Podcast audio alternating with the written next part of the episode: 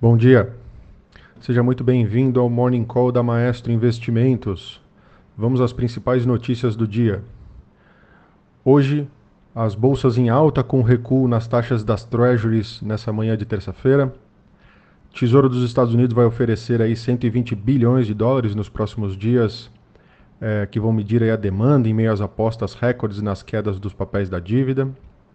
Além disso, no destaque aí da abertura, Lula participa de coletiva de imprensa à 1h30 da tarde no Sindicato dos Metalúrgicos, no ABC, em São Bernardo do Campo.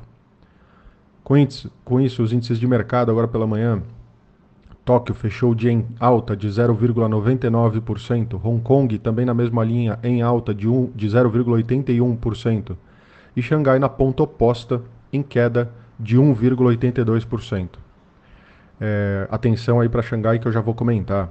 Londres, é, também em alta de 0,81%. Paris, na mesma linha, em alta de 0,23%. E Frankfurt não é diferente, também subindo 0,42%. Nas Américas, os três índices em alta, tá? Então o Dow Jones subindo 0,61%, o S&P 500 subindo 1,09% e os futuros de Nasdaq subindo bem mais, subindo 2,25% agora pela manhã. Agenda hoje esvaziada, apenas a pesquisa mensal de serviços medido pelo IBGE referentes a janeiro aqui no Brasil às 9 horas da manhã. No destaque internacional, o pacote de 1,9 trilhões de dólares do presidente Joe Biden está prestes a passar pela Câmara ainda hoje, de acordo com legisladores e assessores democratas, é, mesmo depois de as propostas defendidas pelos progressistas terem sido desidratadas, terem sido reduzidas. As mudanças do, do, Senado no projeto de lei aprovado pela Câmara, feito para, para, para apaziguar aí os moderados e cumprir as regras parlamentares, incluíram a retirada aí de aumento do salário mínimo proposto. Mas provavelmente não será suficiente aí para fazer os democratas progressistas votarem contra a proposta. A presidente da Câmara, Nancy Pelosi, só pode permitir que quatro democratas se oponham ao projeto de lei para que ele seja aprovado devido à pequena maioria dos democratas na Câmara.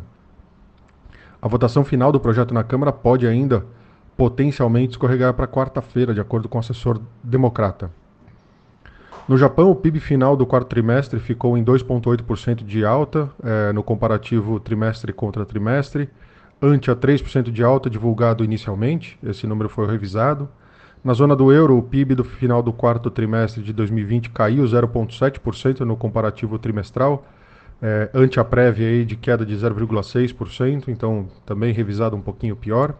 Na Itália, a produção industrial de janeiro cresceu 1% na comparação mês contra mês, e a estimativa era um crescimento de apenas 0,8%, um pouco melhor, com revisão para cima também do mês anterior. Tá? Na China, rumores de que o governo teria comprado aí ações usando, usando fundos estatais durante o pregão de hoje limitando a queda aí de 1,82% do índice. Lembra que eu comentei para ficar de olho aí que eu ia explicar o que aconteceu lá na China. Provavelmente foi uma forma de segurar aí a queda do índice lá na China, é, que de vez em quando isso acontece. O Partido Comunista Chinês está realizando esse seu congresso anual. O, no destaque local, no Brasil, o fim da tarde da segunda-feira foi marcado aí pela anulação das, das condenações do ex-presidente Lula pelo STF, sendo manchete de todos os jornais impressos hoje. A decisão fez com que o Ibovespa fechasse em queda de 3,98% e o real depreciasse a quase 5,82%. Tá? O processo envolvendo o ex-presidente é, vão para a primeira instância na Justiça do Distrito Federal, o que praticamente garante a possibilidade de Lula disputar as eleições de 2022. É, vale a pena ver mais sobre o assunto lá no material da XP Política. É, Bolsonaro trabalha também para desidratar aí a PEC emergencial. O, o, presidente e o grupo de parlamentares aí querem excluir as forças de segurança dos gatilhos, permitindo reajustes e promoções a servidores mesmo em caso de ativação.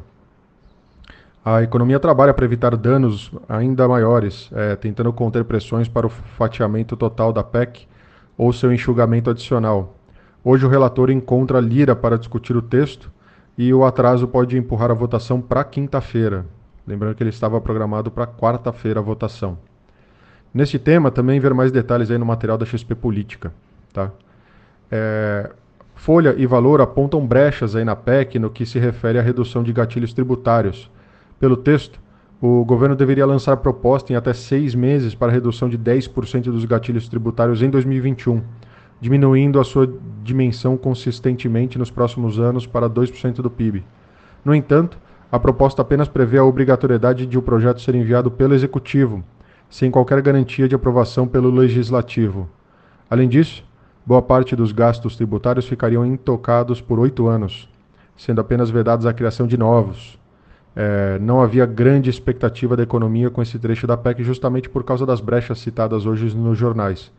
Não é bom, mas também não é novidade aí que é, isso, isso estivesse lá é, colocado na PEC.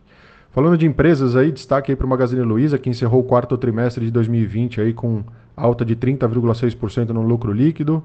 É, no acumulado do ano passado inteiro, o resultado encolheu 57,5% para 391,7 milhões.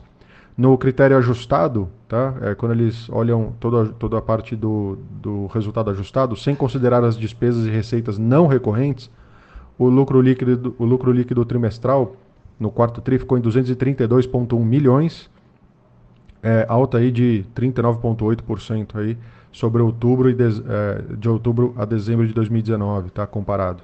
No ano de 2020, o lucro líquido ajustado atingiu 377,8 milhões, queda de 25% em relação ao ano anterior. Ou seja, depois de ajustado, o lucro líquido teria sido uma queda menor. É, já a Marfrig, a Marfrig Global Foods teve um lucro líquido recorde de 3,3 bilhões em 2020. É, é 15 vezes o lucro do ano passado, não dá nem para comparar é, em escala. Isso dá 1.413% de alta. No, a Pets, por sua vez, teve lucro líquido de 27,4 milhões, 65% maior frente aos 16 milhões em igual período de 2019. É, Gol também informou na véspera que teve um consumo líquido de caixa de 3 milhões, então bastante números aí no resultado, no radar. Está aqui no Morning inscrito também.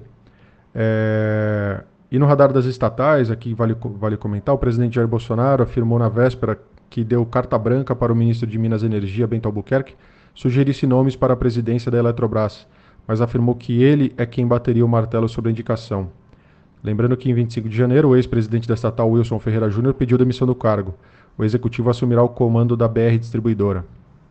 A Petrobras também recebeu aí carta do Fundo de Investimento em Ações Dinâmica Energia e do Banclass, Fundo de Investimento em Ações, ambos administrados pelo Banco Clássico, com indicação de Leonardo Pedro Antonelli para eleição é, para o Conselho de Administração da companhia. Antonelli é advogado, sócio fundador do escritório Antonelli e advogados associados, e já foi jurista do Tribunal Regional Eleitoral do Estado do Rio de Janeiro.